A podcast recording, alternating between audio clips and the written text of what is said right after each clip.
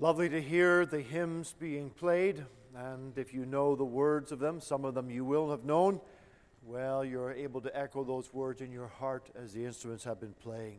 It's a joy to hear that. We're going to start our service with number 262 Oh, what a Savior that He died for me. Let's stand, please.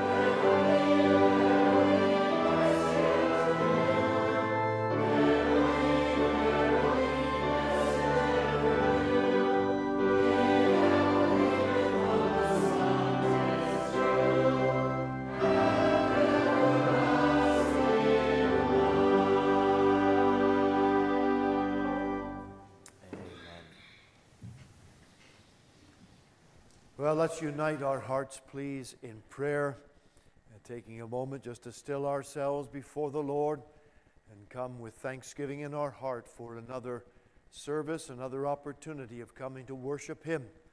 We pray that His word will rest in our hearts. Father, tonight we rejoice again. We are found on a Lord's Day evening in your house. And this, Father, is a mighty privilege. We're thankful for the grace that's given to us, whatever measure of health and strength we have. And Lord, we do not want to take these things for granted in any way. We acknowledge today that our standing in Christ is not because of anything that we have done, Father. We know that we have been washed from our sin by the precious blood of our Lord Jesus. And tonight, once more, we lift a volley of thanksgiving. We lift our hearts of praise. And Lord, we're thankful for every mercy, every blessing that we have so freely received. And they are abundant things to us, Lord. We know we don't deserve any of them, but to us has been given the very greatest. And so, this very evening, Father, we come to give our praise and our worship, the thanksgiving of our souls. And Lord, we know that what we are enabled to do here and now in time, it is but a precursor of eternity.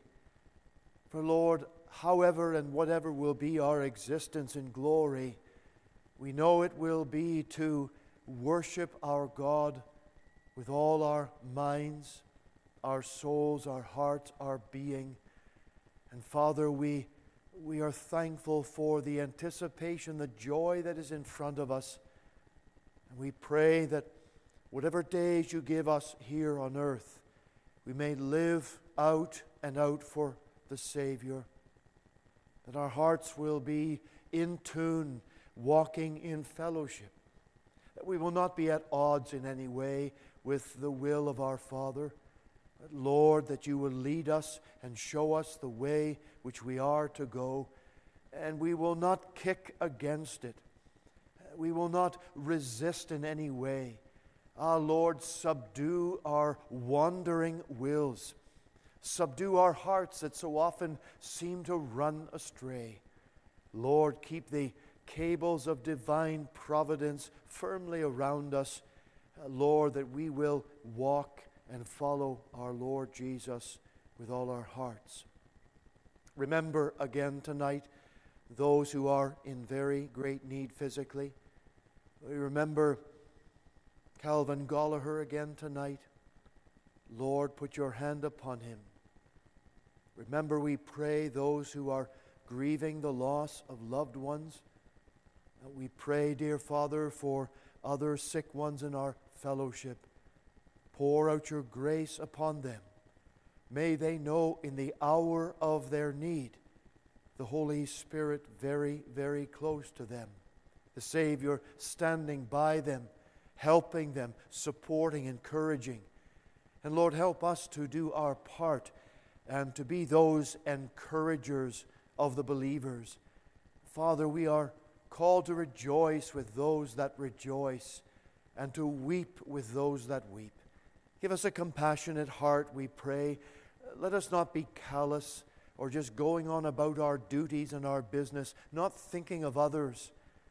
Dear Lord, fill us, we pray, with a spirit of divine compassion and a love that we have received so abundantly that we will share that love with others. Help us to be soul winners, we pray. Lead us this very week uh, to some souls to witness to, people that we will meet maybe unexpectedly, unplanned. And yet, Father, as you bring them across our door, across our, our pathway, that we will have a ready word for them. We'll be ready to give an answer to everyone that asks us a reason of the hope that is in us with meekness and with fear and joy and thanksgiving. And So, our Father, bless us now tonight in our service. Remember all of our sister congregations. We especially pray for those that do not have full time pastors. That they would be strengthened. You would lead people, the men, to the right, those right places at the right time. Lord, we look forward to our upcoming ministers' week of prayer and presbytery in Greenville in May. Lord, go in front of us in all the details and all the business of the presbytery. We're asking, Lord, for your mind and direction and help, and that every church would know blessing from heaven, blessing with the raising up of deacons and elders, the raising up of new members in the churches, those that will come to Christ, those who will be baptized, and going on to serve the Master in whatever capacity, in however, Lord, that you lead. But let the church of Christ be growing and flourishing and prospering in our day. Let not the devil have the upper hand, Lord, we pray, but rebuke the devourer, the evil one. Lord, we're thinking of the increase of crime in our own community. And we pray again for the fear of God to descend upon this place. And those who have wicked and evil intentions, Lord, you will arrest them and stop them in their very tracks. Save their souls, Lord. And Father, if they're not to be saved, then remove them so that they cannot cause havoc and terror in our society. Lord, may there be a great awakening a reviving of true faith, and a rebuking of false religion. Oh God, hear our prayer today and make use of us, Lord, to be witnesses in this time. It seems, Lord, as we look around, we are, are we in the last of the last days? Iniquity is abounding on every hand. The mystery of lawlessness is on the increase. There are wars in almost every area of the world, the globe. Oh God, we pray for your church, for those that are being persecuted for righteousness' sake. Set a very high wall around them. And Lord, protect them and bless them and help them to be a light in a dark place. And Father, we are asking for that same wall of protection around our ministry and around our school. Lord, we pray for Whitefield that you would ever protect and bless. Save our students, we ask. Pour out your protection and blessing upon our staff members, upon our parents and students. And Lord, may this institution continue to be a light to shine in this dark day. Lord, we know that this is a ministry that you have entrusted us with, and we want to take that seriously. And therefore, help us to be earnest in prayer for this particular ministry you've given to us. Ah, dear Lord, bless us now tonight as we continue in our praise, in our thanksgiving and worship. Open the scriptures to our hearts, we pray. We ask all these things in our Savior's worthy and precious name. Amen. Let's sing again, please, to the Lord's honor, number 304. 304, standing to sing.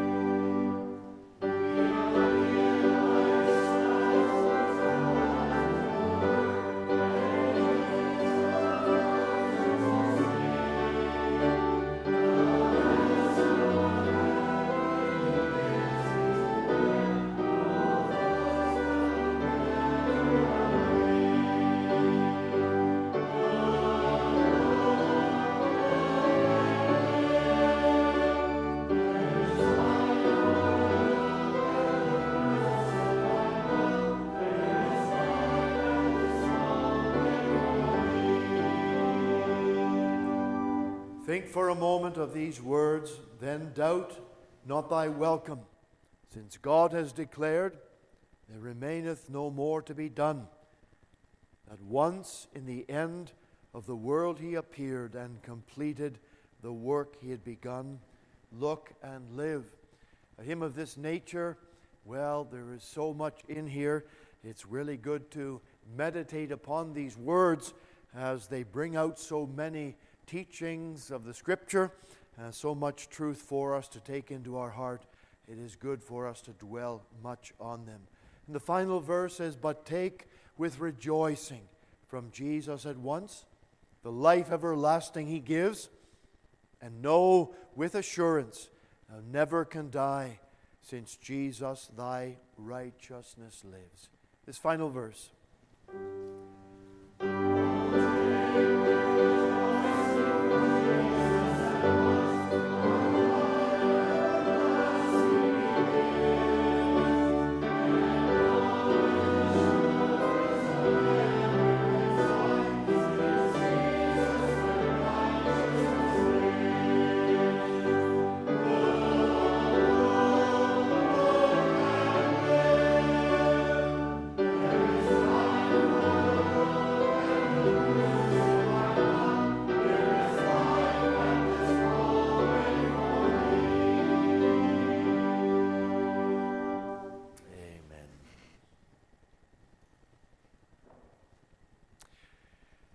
Turn, please, to the book of Hebrews, chapter 4. Our congregational reading tonight, Hebrews chapter 4.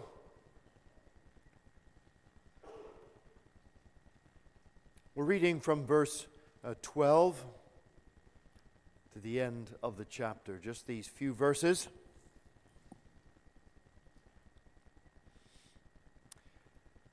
For the Word of God is quick that means it's alive and it is powerful and sharper than any two edged sword, piercing even to the dividing asunder of soul and spirit, and of the joints and marrow, and is a discerner of the thoughts and intents of the heart. Neither is there any creature that is not manifest in his sight but all things are naked and opened under the eyes of him with whom we have to do. Seeing then that we have a great high priest that is passed into the heavens, Jesus, the Son of God, let us hold fast our profession. For we have not an high priest which cannot be touched with the feeling of our infirmities, but was in all points tempted like as we are, yet without sin. Let us therefore come boldly unto the throne of grace, that we may obtain mercy and find grace to help in the time of our need. The Lord Jesus is our great high priest. We have had the record of many high priests that have been in the Old Testament, from Aaron at the very beginning, and those that followed after him. And each one of those high priests, well, before they could go into the holy place, the holiest of all, they had to first make atonement for their own sin, and then they could make atonement for the sin of the people. Well, their priesthood is now out of business. The sign over the door is closed no longer. For when the Lord Jesus came, he fulfilled all of those Old Testament types and shadows. He fulfilled all of the task that they were looking and pointing forward to because he is indeed is our great high priest. And so we can be very thankful for that tonight because of that truth we are able to come then into his presence not as beggars, but as his children. We are able to come not with fear and trembling, because the Old Testament high priest dare not go in past that second curtain into where the Ark of the Covenant was if he was not with the blood once a year, or he would have been struck dead. And yet now, you and I, we're able to come into the presence of God at any time, day, night, any time of the year. There is nothing and no one that can forbid us to come because we have a great high priest that has gone in front of us. He has gone before us. And we can be thankful for that tonight. It's a great blessing for us. Never let the devil whisper in your ear, You're not worthy to come. Never listen to those guilty statements that he would make of us, because there is no more condemnation to the child of God. We are free. Our sins have been washed away, and now we have the boldness and the access to approach unto him freely. Our great high priest is cause for us to have much rejoicing in him tonight. Welcome to our evening service. We're very happy that you're here with us in person, and also if you've joined us online tonight. And I encourage you, please, to remember uh, Calvin Goligher in prayer. He is the son of Reverend Ian Goligher. And our brother Goligher Ian is going to be with us next Lord's Day, preaching the word morning and evening. But uh, he was sometime with his wife Beulah down in California uh, with their son and family when they heard that his son had been diagnosed with a a very serious and aggressive form of, of cancer, a tumor on his lung. Well, that surgery has taken place now last Monday here in Toronto, actually, and uh, he is, uh, Calvin's recovering now in hospital. And uh, as far as the surgeons are concerned, the, it was a success. Well, the thing is that people have been praying. Many people around the world had been praying for Calvin. And so we thank God for his hand upon him. And please continue uh, to remember him. And other sick ones in our congregation, we name them regularly and we hold them up earnestly before God in prayer that the Lord would bless them. A couple of weeks ago, our brother Ken Osborne had surgery and uh, he was back with us about a week later and uh, with us now tonight, and we're thankful about that. And I just want to read out this note from our brother. He said, Dear brothers and sisters in Christ, I'm writing to thank you for your prayers over these past few months as I've experienced several health issues. To know that you've been praying for me and your welcoming smiles when I've returned to the church have meant so much to me. Please continue to pray as I continue to heal. May the Lord bless you all in your endeavors for Him. Ken Osborne. Well, it's a good thing when we remember each other in the time of our need rejoicing, as I mentioned this morning, with those that rejoice, and also weeping and knowing sympathy and empathy for those that are going through their difficult times. Remember, please, the important ministries going on in the rest of this week. Uh, tomorrow, I have the opportunity of going again to the Garden Terrace. Our sister Jacintha McGovern, that's where she lives and uh, have an opportunity of bringing a devotional there once a month. It's been going on from just before Christmas time, and so do pray for that tomorrow at 11.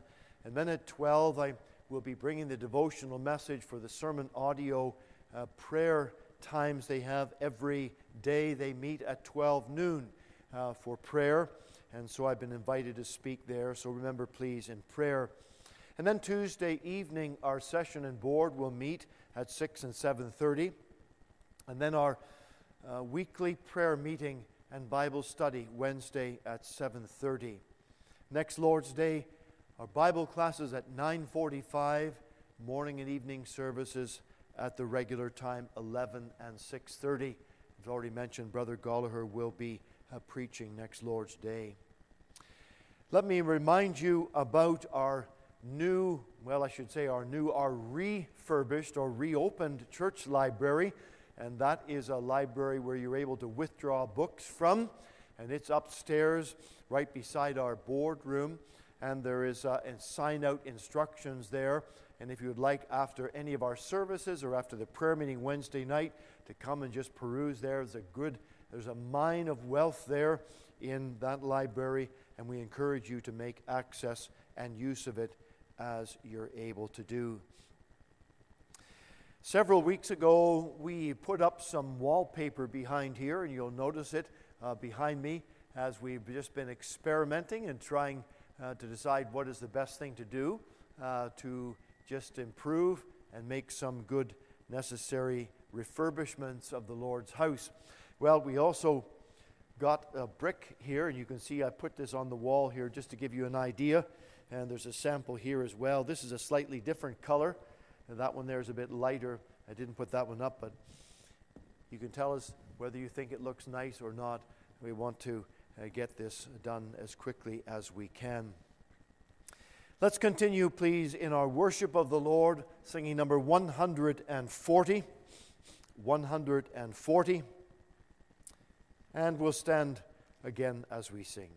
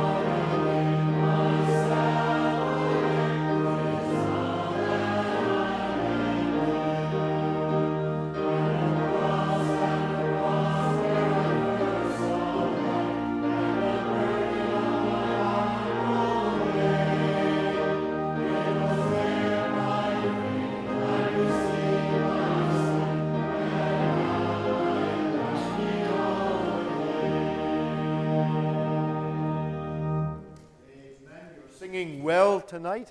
Well, I shouldn't just say tonight. You sing well uh, most of the time, and it's good to lift our thanksgiving and our worship to the Lord in our praise. Please turn in your Bibles now to the book of Lamentations, uh, the opening chapter. Uh, Lamentations is the book immediately following the prophecy of Jeremiah.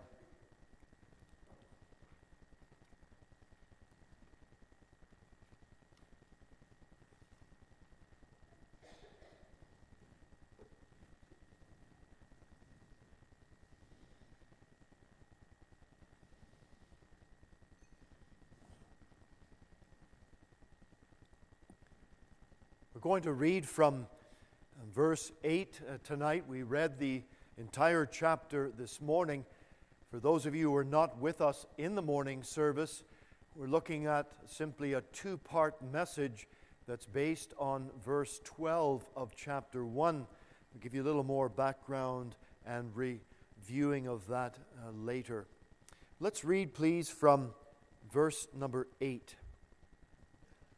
It says, Jerusalem hath grievously sinned, and therefore she is removed.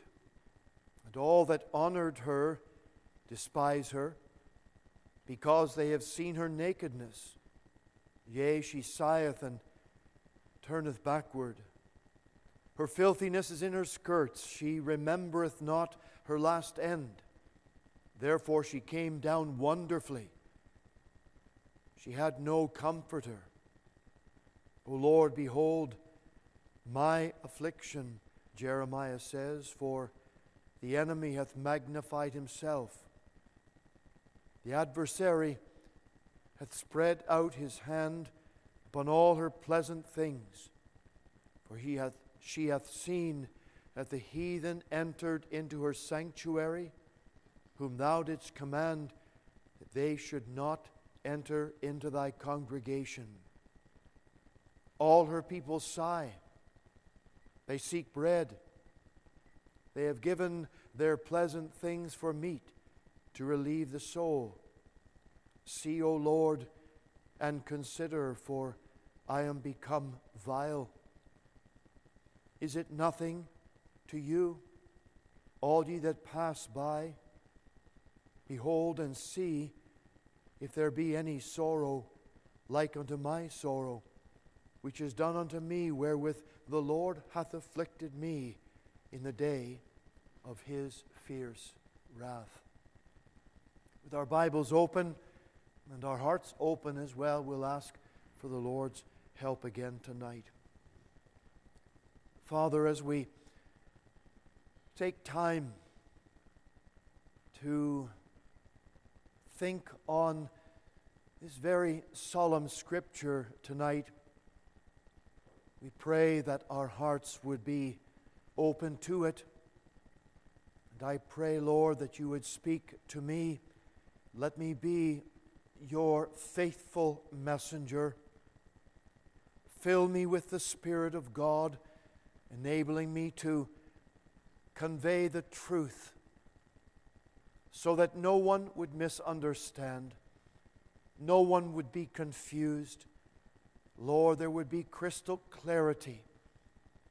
And Father, bring the word home to every believing heart and also, Lord, to those who are without Christ. Save precious, never dying souls tonight, we ask. Hear this prayer, Lord. For we pray in the name of our Lord Jesus. Amen.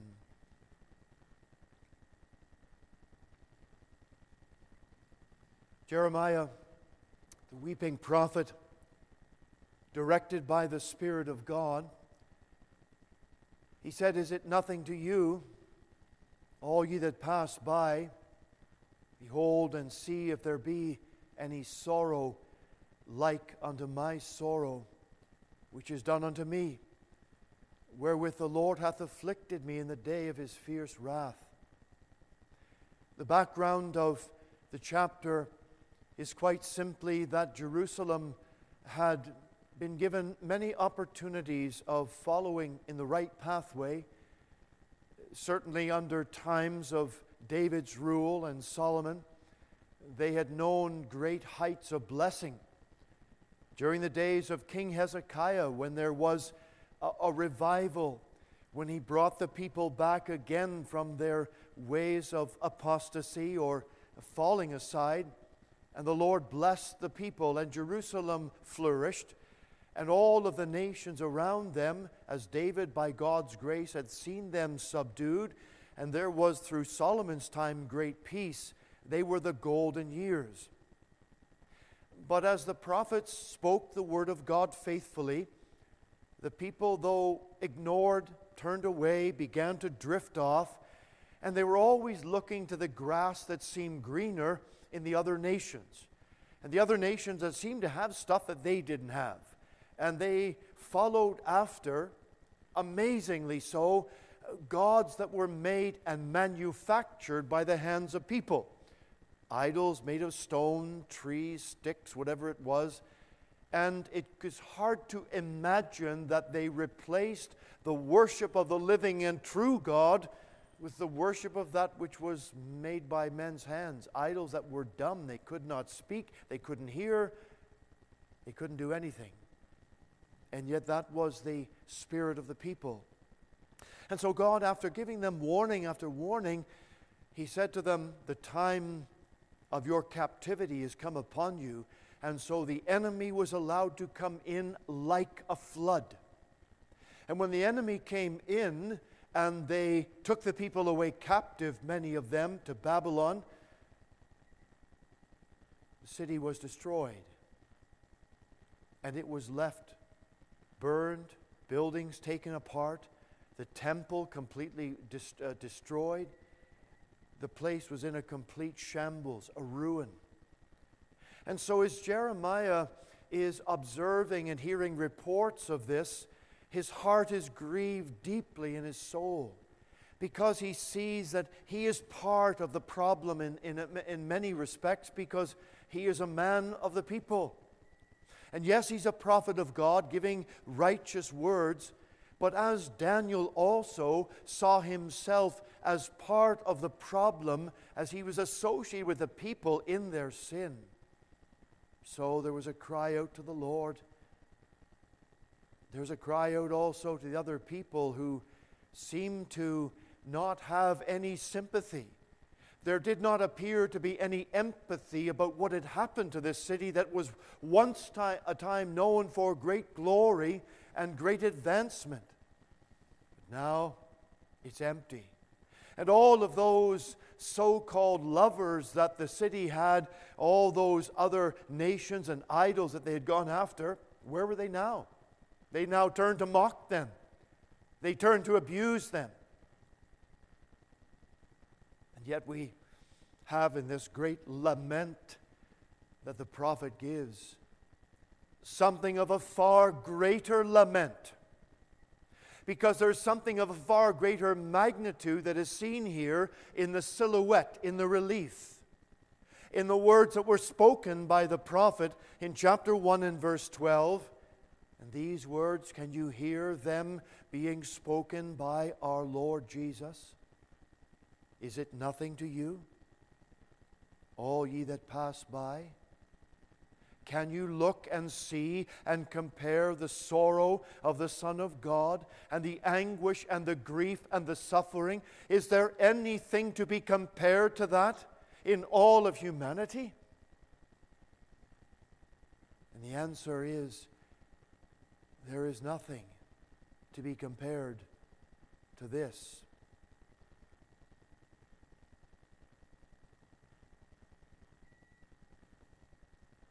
Cannot read such a verse and have a heart that is not moved if we truly are the children of the Lord. Yes, many people will read the book of Jeremiah, Lamentations, and the Bible, and they will read it for historical benefit, they'll read it for critical analysis.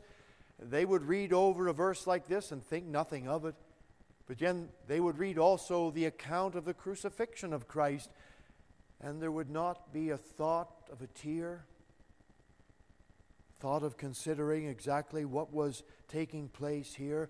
But I trust believers as tonight we think again of the cost of our salvation, and it is good to be reminded of that often, we would see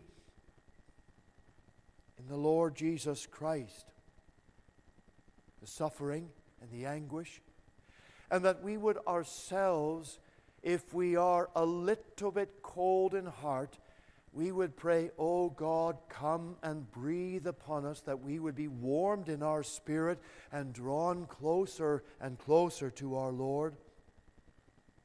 In this morning's message, we thought about beholding the man of sorrows because of the anguish of the Lord Jesus and the fact that he, under such stress and of a broken heart, the evidence of the blood and the water that flowed out from his side after he was speared by that Roman soldier, and how our Lord Jesus was very solitary in that sorrow the suffering he endured throughout his life, the suffering in the Garden of Gethsemane, the suffering alone on the cross.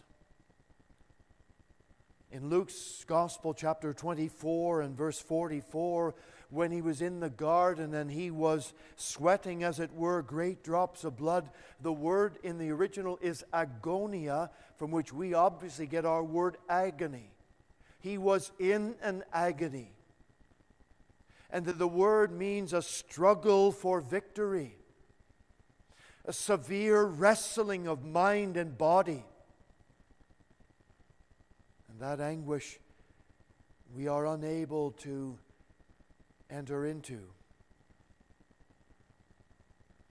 The Lord's suffering was a substitutionary one, for he went in my place, and he died the just one for the unjust one.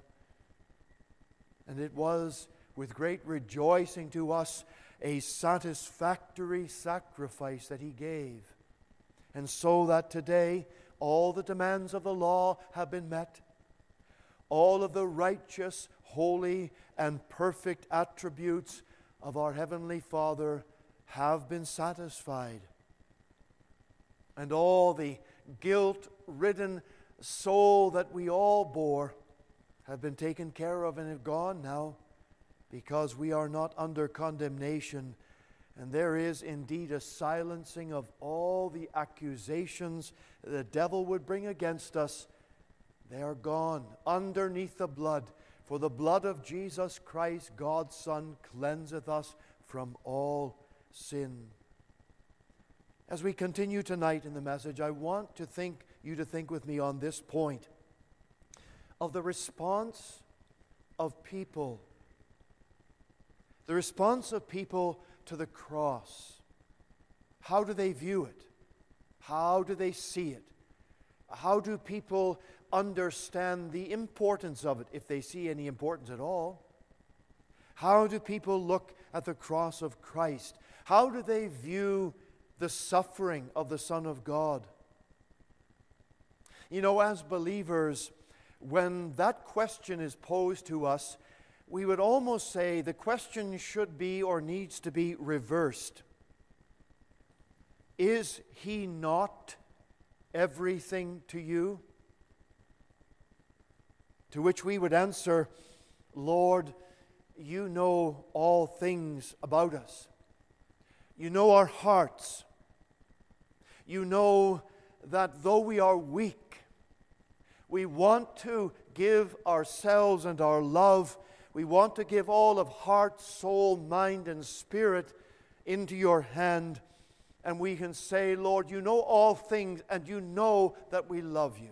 That's the very thing Peter said, wasn't it? After the Lord questioned him three times Simon, do you love me? Oh, Peter said, Lord, you know everything about me. Yes, you know my failures and my faults. You know my indecisions. You know my fear about witnessing for you. You know everything. And yet, deep down, Lord, you know of our love for you. We will say, as the hymn writer did, Jesus, the name I love so well. No saint on earth its worth can tell, no heart conceive how dear. Precious to me, precious is He. Jesus shall ever be precious to me. And so the question, when posed to us, is a question that we would say, The Lord Jesus is everything to us.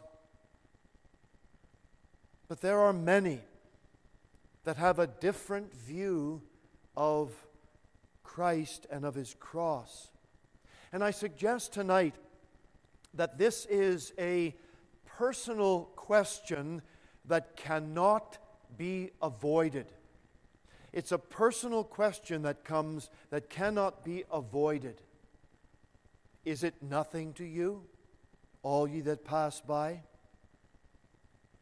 You know, when people observe the cross or when they think about it, some people come as those who are scorners those who are mockers of God and of Christ. The only time that they really use the name of the Lord is by cursing by Him. They care nothing of Christ, they care nothing of religion, nothing of God. It's all a joke to them. Because the whole idea of religion, especially Christianity, is a charade if there was anything at all to it, it's something that has been so polluted by man's hand upon it, and so they scorn and they mock.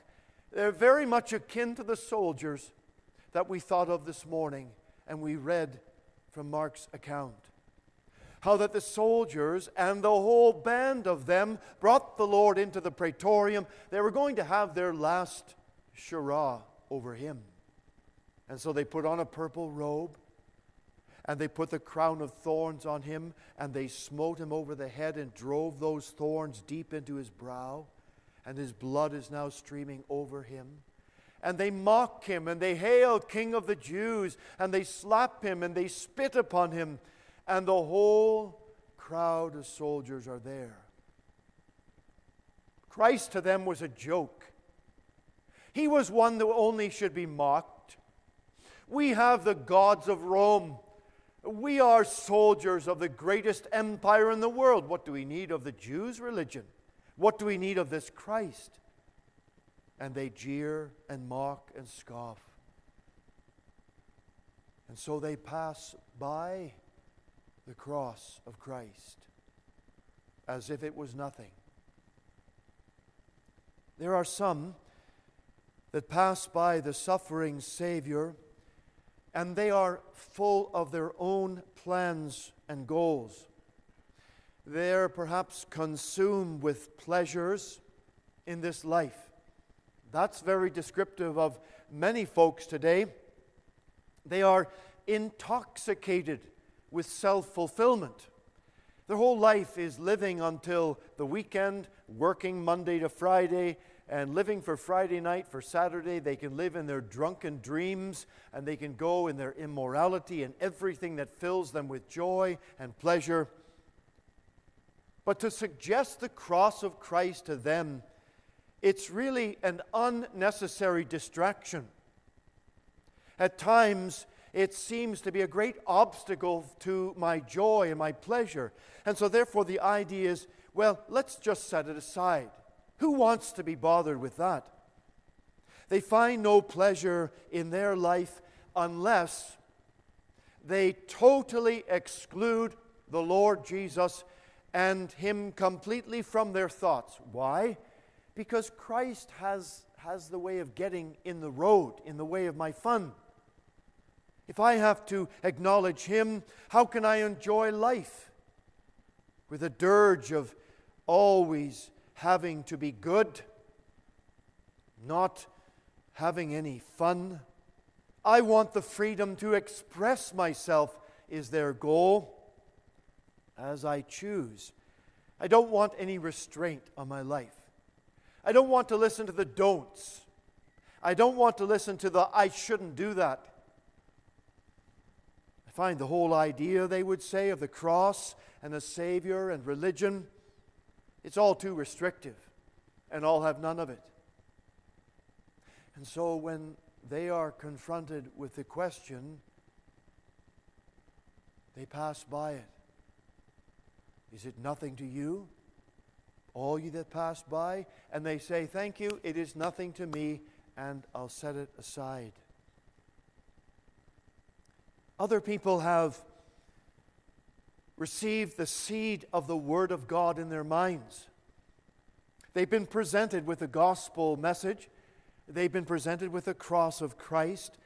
Maybe they heard Bible verses, even memorizing them about Calvary, about Christ dying for sinners. And they thought it sounded good to begin with. They came, I would say, within reach of the cross. They came very close to it. They almost touched it.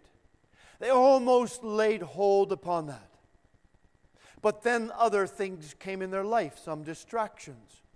Maybe it was family, maybe higher education, perhaps career ideals, counter views of the Bible and Christianity. And so, what's the outcome? Well, they passed by, always thinking maybe that someday I'm going to sort this whole matter out. And so they just keep walking and they pass right by it, but they don't quite touch it. Some have wondered about the sufferings of the Lord, and they have given it a considerable hearing. But other questions about the probability of rising from the dead. The idea of someone who is truly and really dead coming back to life again, it all sounds a little bit uh, dreamy. It sounds like a fairy tale sort of a thing. And so the miracles and all the things that Jesus was supposed to have done, it can't be scientifically verified. Therefore, it leads them to the conclusion this is not for me. Is it nothing to you, all ye that pass by? No, thank you. It can't be scientifically proven. And I'm a step above this idea of religion stuff. And so, it's not for them. Is it nothing to you? Yet other people, they look at the cross and they make a rubric out of it. They, they break down the details with an evaluation chart. And they consider maybe the time of the cross. They will think about the place where it was. They even consider the composition of the cross. What type of wood was it?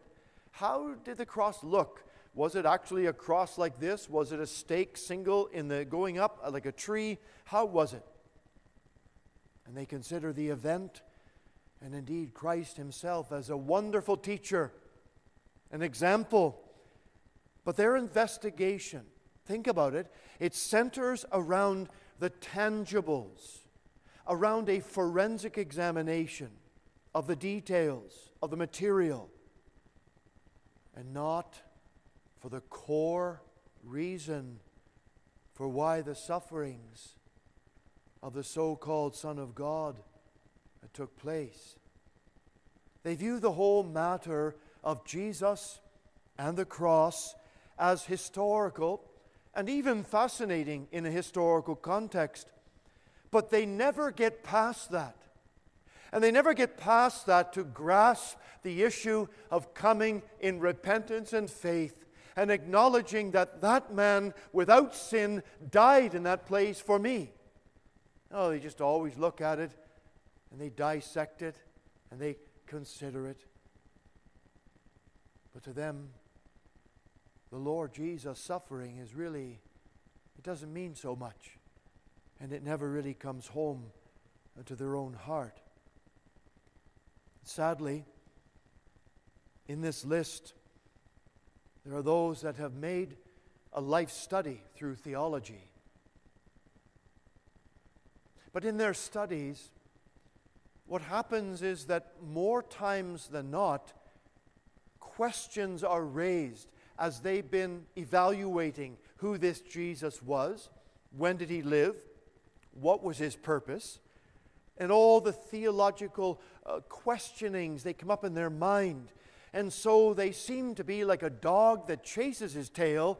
They go round and they go round and they go round, and they get themselves more tied up in a knot, and they've got this whole database of doubts. And so they question themselves, and they raise questions for themselves, they raise many questions for other people and they make out of Christianity an academic pursuit. And if they're going to examine the cross, and if a question like this is put to them, is it nothing to you as you pass by the cross? They'll say, Well, we've done our examination. What more do you want? We've looked at it theologically, we've made our catechisms, we've, we've done all of that. But, my dear friends, they've never actually come to taste and see that the Lord is good. They've never received Him into their heart. Theology is very important. Doctrine is of vital importance in our Christian life. But, my dear friends, if it only adds up to that in your heart and nothing more than doctrine and this and that, you're missing something and so I say to you tonight with my heart, and I say as Christ would say to you, is the cross, does it mean something more to you than that? It's not just the wood of the cross. It's not wearing a cross around your neck as a piece of gold. there's something of greater intensity and value to what we're talking about because it is there that Christ died for your sin. He died so that you would not be in hell tonight. But still, friend, there are others. They are consumed with their own self righteousness, not really seeing themselves as sinners of any gravity, and therefore they don't have need of a Savior. To them, Christ came to forgive those who are real sinners. But since I'm not in that category, it really doesn't mean anything to me. And so there are people, you've met them, I think. I know that I have. I talked to a man not that long ago, and uh, I pressed the gospel to him. And then he said, Well, I, I, believe in God. I believe that Jesus lived. And he said, I, But I'm not a bad person. I'm really not. And he said, I haven't done all that stuff. Well, I've done a few things, maybe. And he mentioned a couple of things that he didn't think were too big in the eyes of God. They were monstrous sins. And I said to him, Have you broken one of the Ten Commandments? Well, well, maybe. But I said, The Bible says if you've broken one, you have smashed them all. They're all broken. And of course, he's broken them all and many times over, but he never saw himself as a monster of iniquity as a great sinner before a holy God. And so he goes on in his life and justifies, and then asks the question well, but what about the fact that so many people in the world are suffering? What about the fact that children suffer, or that people, uh, not for any fault of their own, are going through great problems? Like, if there was a God, and of course, then it brings in the whole reality in the mind of that particular person. They say they believe in God, but really they don't believe in God, or they certainly haven't put any faith in Christ because they raise questions and questions and more questions. And then they just sit back in their chair and say, Ah, I'm thankful I'm not such a bad guy after all. And they live in that deception. And so the question posed to them is it nothing to you as you pass by and behold Christ? And they say, well, you know what? I'm not so bad. He didn't die for me because I'm not a sinner. And there are those people, too, that they do show a degree of sympathy to the harsh treatment that was doled out upon this man because they would view Christ as kind of a noble figure. They would see him as one that came to preach as good, righteous, holy living man. He had good morals, he had good teaching habits. And they seemed to be very magnanimous in their own hearts, and they would defend the right of a person to believe as they would like and to practice what they would like. In other words, Christ was a great model and if you want to follow that model, good for you. You follow him with all your life. But don't try to impose that on me. I'm prepared to step back and observe the whole picture and say, right, you do what you want to do. But don't try to give your Christianity to me because I have my own way of thinking. And you worship God whoever he or she or it is, and I'll worship God, whoever I think it is too, and we'll all end up happily ever after, anyways, because we're all going in the same direction. It's a foggy type of universalism that believes that all people, deep down in their hearts, virtually are good somewhere or another, and we're all going to get there at the end. And yet others they put the whole matter in question off to a more convenient time. They have their life set, they have career, they have family, they have income, and now they are too busy with no time to spare. Maybe they would think when I get a bit older, when everything's all set, I'll consider the whole Christian thing, and then I'll get right with God then. But not now. I will do it tomorrow. And for those people, tomorrow never comes as far as their question about Christ is. Is it nothing to you, all ye that pass by? This is a critical question, but I say it's also a very pivotal question of life because it affects the soul. And this is where the Lord Jesus said, What shall it profit a man if he gains the whole world and yet loses his own soul? What will a man give in exchange? What are you going to barter your soul for? And it's another one of those same type of questions that there is no answer for it because you can't give anything in exchange for your soul. The question comes tonight, friend, and those listening online which category do you fit into? As believers, we acknowledge that the Lord Jesus is our Savior. And when we come face to face with the reality of Calvary and we see in our mind's eye what Christ has done for us, we bow before Him and we acknowledge with our hearts, Lord, we love you for what you've given to us. Friends, time is running out. Our life is like a vapor that appears for a little time and then it vanishes away. The time is going by quickly. The years are passing like the wind blows and they're gone. And now is the time to turn unto Christ.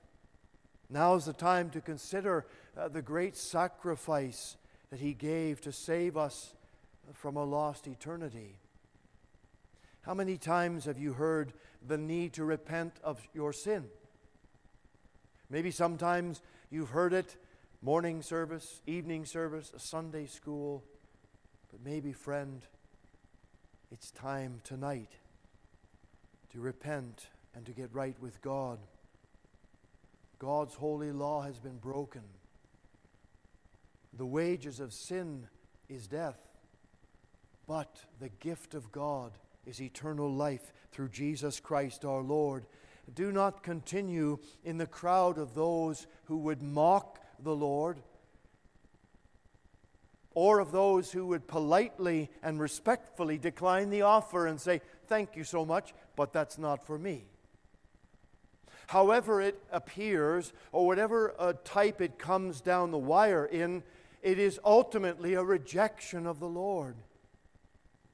What think ye of Christ is the question at hand. Is he anything to you, dear friend, as you pass by the cross? He died there in love. He died there offering the gift of everlasting life. And there will come a day when you will pass by him and his cross for the last time because the Lord said, My spirit will not always strive with man. There is coming a time when we will pass by him for the last time. Let that not be your case, dear friend, but I pray that you would come to him and you would repent of your sin.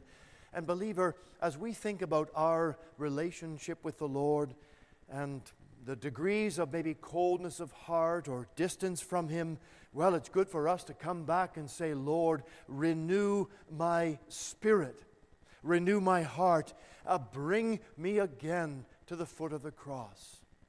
That's a good prayer to pray. And that we will love the Lord with renewed devotion and, and love to Him. We might abide under the shadow of the Almighty and know His joy and know His peace in our hearts. Ah, yes. We think about these scriptures and a verse like this. Ah, they are so precious to us. Friend, I warn you tonight by the grace and by the authority of God's truth, do not pass by the cross of Christ, for you may pass by him for the last time. And then you will stand before God, and we will all have to give an account before him of our soul, of our life, of what we have done, of how we have lived. We don't want to be empty handed in that day. We want to come clothed in the righteousness of our Lord Jesus Christ. Let's bow, please, in prayer.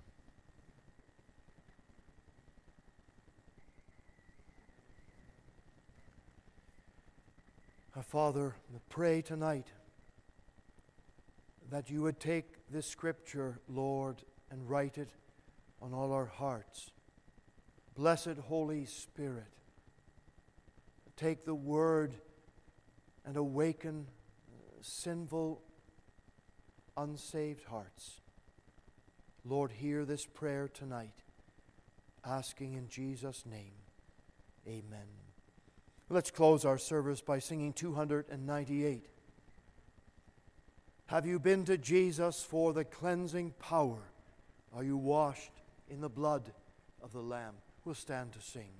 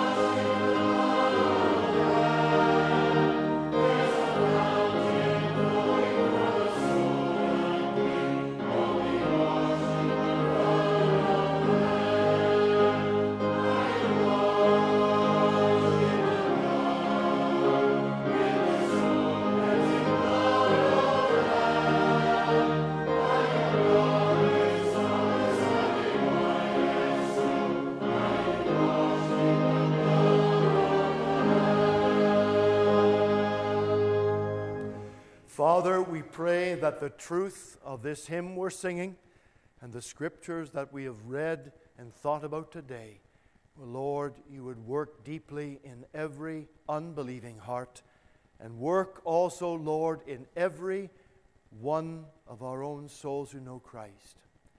Lord, part us now in your fear and with your great and abiding presence and may we know the joy and the peace of fellowship moment by moment with our Savior until we meet again, or as we meet and gather around the marriage supper of the Lamb in glory.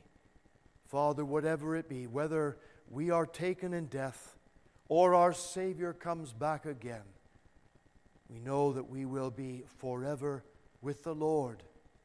Amen. So let it be. Hear us now, we pray, in Jesus' name. Amen.